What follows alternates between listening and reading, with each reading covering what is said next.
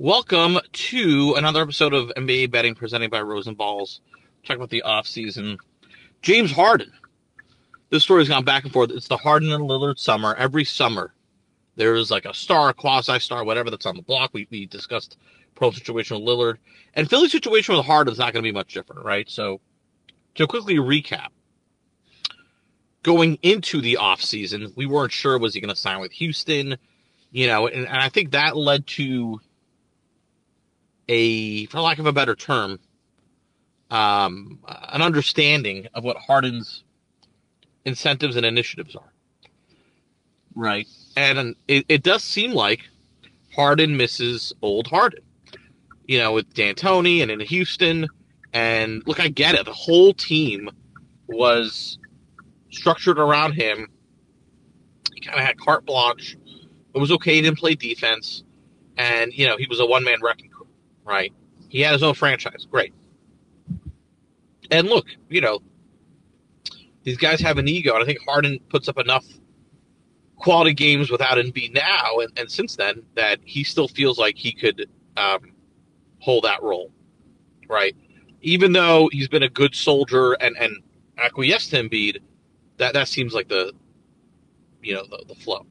And it's also like a tough duo, Harden and Embiid, right? Harden you would think works better with guys who can play off the ball well.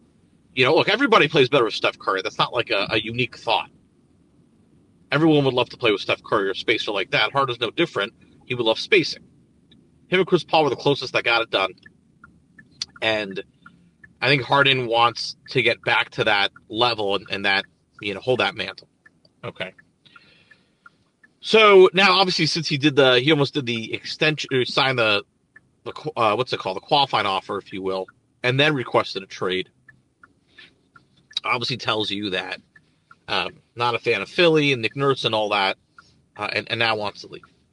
And we discussed this before. There, there's a couple of different ways now to win the NBA, right? So the problem is Morey's past. Morey, I call, uh, had this NBA jam mentality. Bill Simmons talks about all the time. He's to Morey. Um, and, and to kind of boil it in a, in a, you know, to kind of synthesize this a little bit, um, his mentality is, you know, let's just get, let's win the duo contest, right? NBA is basically a two on two, a three on three, and then the rest of the guys are complementary. They're easy to get, right? So, like, we're going to have a better duo, you know, and he's always trying to get that second star. The problem is with Morey is it hasn't really worked. Now, I would argue the McGrady Yao Ming tandem, it was just, it was health, right? those two guys hit at the same time. All right, maybe we're talking, but it never it never happened. They were both quite injury prone. This isn't that different, right? With Harden and Embiid. I mean, Embiid, you know, had a nice, uh, healthy-ish year last year for him, and then but Harden is going to deteriorate in health. You got to figure he's going to have some games on the shelf here and there.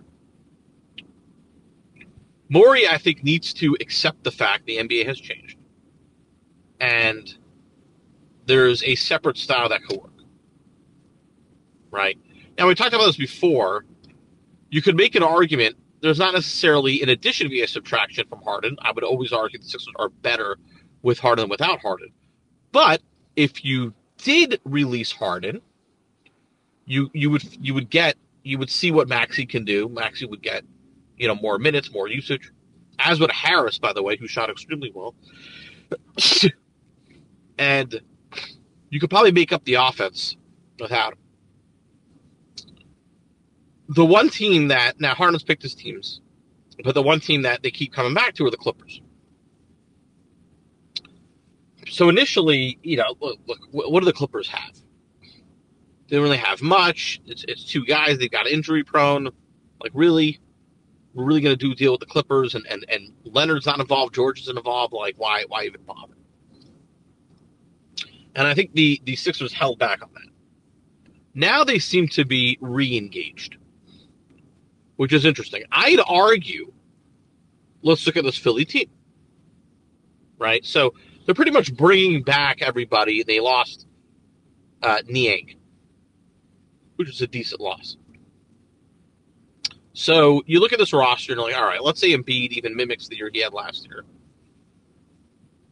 in a playoff series, this is enough, right? And I think like what the lesson for Morey is the NBA is not as top heavy as it once was. And there's a couple points on this. First off, um, you know, it used to be to win in the regular season, depth w- was huge. It made sense because you have, I always call it the dog days of January. You have these, you know, back to back in Atlanta. You're playing Charlotte on, on the third game in four nights, et cetera, et cetera. And, you know, it's tough to get up for each, each game. And if the superstars don't play well, then, like, who's making up for it, right? And typically you want superstars that, like, I'll throw Tatum in here and others as an example. They do other things besides scoring. So the the other problem with Harden is like if Harden doesn't have a good night, he's an airball. He's not giving you anything else. He's not giving you defense. You know, uh, he doesn't do as much as a playmaker. He's given up a lot actually on the defensive. So like if he's not playing well, he's a disaster. So he's kind of has this drastic, um, you know, more of this kind of drastic. Jeez, more of this drastic, more of this drastic thing.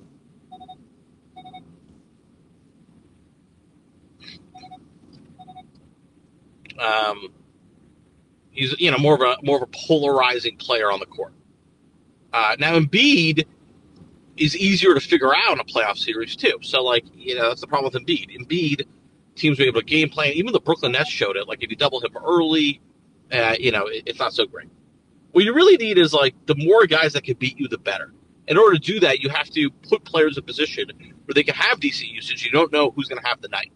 So without Harden, there, there's elements of that there, right? As an Embiid, obviously it's probably going to be Embiid, but you can have Harrison Maxey.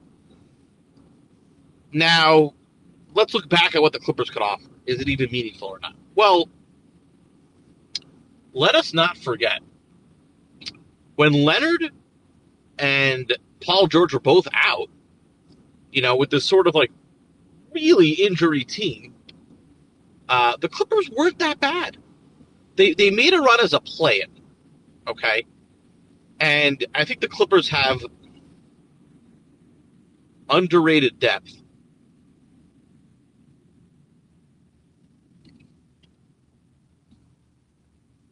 Right, like they they, you know, we got to give credit for some of these guys on this team, let's you know, like let's look analyze a little bit further, right? So let's look at the Clippers rotation, right? Let's look at the rotation without Leonard and George.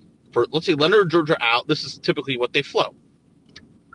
So, you know, look, you have um, Westbrook, Terrence Mann, Nick Batum, Norman Powell, uh, Amir Coffey, uh, Marcus Morris. Okay, you got Zubac, right? Uh, they picked up Plumlee, right? Not worth nothing. They that's eight guys. Um, Robert Covington, you know, nine. Reggie Jackson, ten. They have ten guys that can beat an NBA rotation. So the point you have to make now is like, and the Clippers are void of some guys, right? So the Clippers just saw Shake Milton. Uh, he went to Minnesota. Furkan Korkmaz was flirting. Was he rotation guy? Is he not? I don't know. Thybulle's gone, right? McDaniels, I'm not sure if he was re-signed. So the question is, is this a, a good match? And it's a good match if Morey understands the new NBA and realizes you got to go deep. And I'll give you, you know, a couple sample ideas. But if you're the Clippers, I mean, if you're the Sixers and you can increase IQ and off the ball talent around Embiid, you got to think about it. So I'll give you a couple sample ideas, right? So let's say one is you have, um, it's silly to say this guy's a center of a trade, but you have like Norman Powell. Okay. So you, you bring Powell there. Um, and let's say you get a three for one. Let's say it's Powell, um, Plumlee, and and Terrence Mann and a few firsts. Let's say let's say you add Batum to that. That's a lot. That's probably too much. Or Covington. All right. Now all of a sudden, we got something cooking. Now, if you're smart and you're the Sixers, you take advantage of a team that wants Harden and you unload some of your junk. So like right now, I wouldn't I wouldn't want PJ Tucker, and the reason why, if I'm the Sixers, I don't like Tucker is Tucker's relegated to an off the ball four. He can't really shoot as well, and Harris is better at the four. Right. So if I'm the Sixers in this situation, let me take advantage. And the Clippers have a lot of wings, a lot of three combo forwards, I should say, between Covington, Morris, um, Batum. A lot of guys can play three four. Amir Coffey. So if I'm the Sixers, I would do a, a four for two. Okay. And if I could unload Tucker with Harden and get Powell, um, you know, you don't need Plumlee because you got Paul Reed behind Embiid, I suppose, but Plumlee's a lot better. But let's say it's Powell, um, or let's see, maybe maybe maybe maybe Plumlee is in there. You know, I don't you consider it, but definitely Powell, Covington, um, Terrence Mann, uh, Batum, and and first, you got to consider it. Let, let's let's figure. Let's say it's the the best four rotation talents on the Clippers, right? Which to me is going to be um, Powell, Terrence Mann, um, probably Batum, and let's say it's well Covington. To me, Covington I could go both ways on. He didn't. Uh, he didn't really excel. Um, you know, yeah, Marcus Morris is old, so that, that one that one becomes tough. But but let's say it's Plumlee. Let's say it's Plumlee, right? That's the four best rotation talents. So it's not the best fit with Plumlee there, but I'll explain. Right? You got to figure like probably should have let um, the Jazz just take it. Let's say that's the move. Let's look at this new Sixers team. Okay. So now, look, a backup point guard is, you know, but whatever. Let, let's say you got you you start Maxey, Powell, okay, um, Batum, Harris, Embiid, okay. Off the bench, playing like either guard slot, you got Terrence Mann, backup combo guard. Um, you got, um, you know, I don't know what you do. Let's say you keep McDaniels, Plumlee Reed. Ah, that's not great. It's not great. We got to do a little better. We got to do a little better, right? The question becomes basically if I swap Harden and Harris for their four best rotational guys, is that is that going to make me a lot better? I, I it's a tough one. I, I don't know. I think, um, yeah, something they have to, to figure out. But look, Batum was very healthy, high IQ guy, could play a myriad of roles. Powell is more of an offensive guy. Is he really help you in a series? I don't know. Right? Like it, the the the specifics aren't as critical as, as just a thought. If you get like four good, right? If you get like, let's say you got Covington, Powell, Mann, Batum.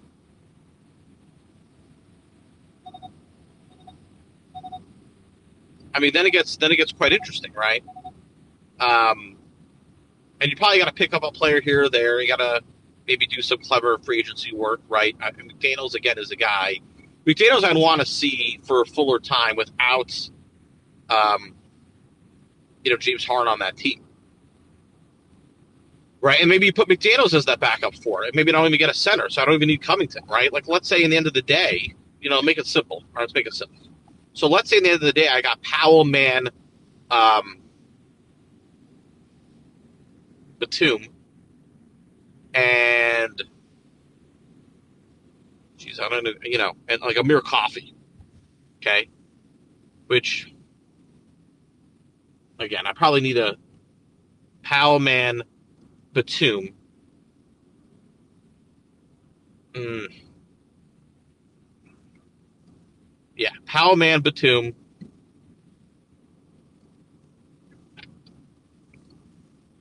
Um, and so let's say before we even get to that, and let's say Plumlee. Ah, no, I can't do Plumlee. Powell Mann, Powellman, Batum. Okay, so now let's restructure this team. You have Maxey, um, Powell, um, McDaniel's, Harris, Embiid. Okay, off the bench. Let's say let's say Covington's my guy. So then I'll do Covington, Batum, Mann, Reed off the bench. That's a pretty killer nine man rotation, especially going to the playoffs with guys who know what they're doing, like Batum. I like that. I like that idea a lot. You know, the reason why I like it is because those guys have shown what they could do without the. They could do well without Leonard and George, and they do well with Leonard and George. They're flexible talents. Two man uh, is really the core of it. If I want to add Powell and Covington, fine. But I have major depth. I have spacing all around Embiid. Okay. Um, you let the Clippers get Plumlee, and on the Clippers side, like I understand you got thin. You're left with like Amir Coffey and those guys. But if you have at least Harden to carry you through the regular season, Harden gets the mantle. He's fully high usage, right? Which is a huge boon for him.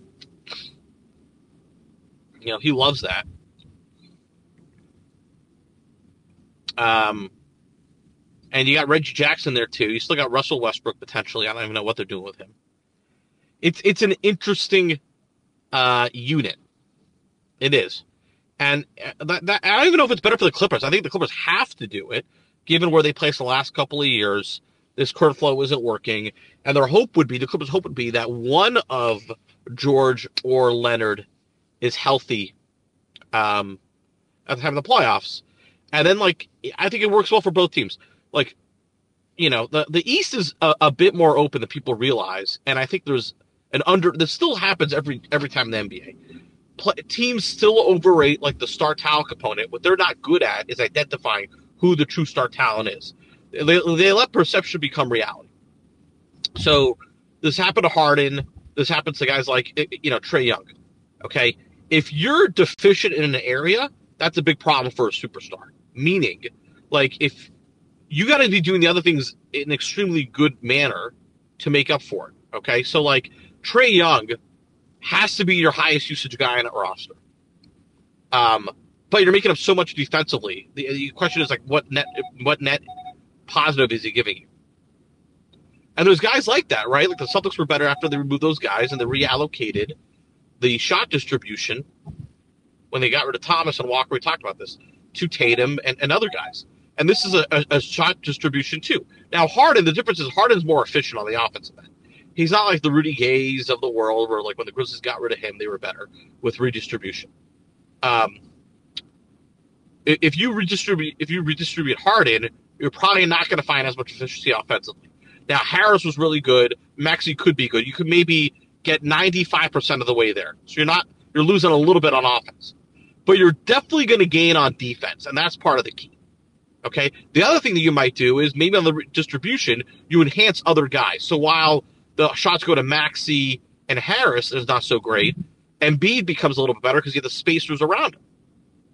And guys who know what they're doing and, and can play a myriad of roles. So overall, it's worth it for Philly, just the distribution factor. You let Maxey increase his value, and then and then you, you give it one more year with Embiid. And then honestly, if Embiid wants to move or, or if something bigger happens there, Maxey's value all of a sudden skyrockets as a result, and you have a better chance at um, at supremacy for Philly. And, and that to me is what Philly should do. Harden to the Clippers. Let's make it happen.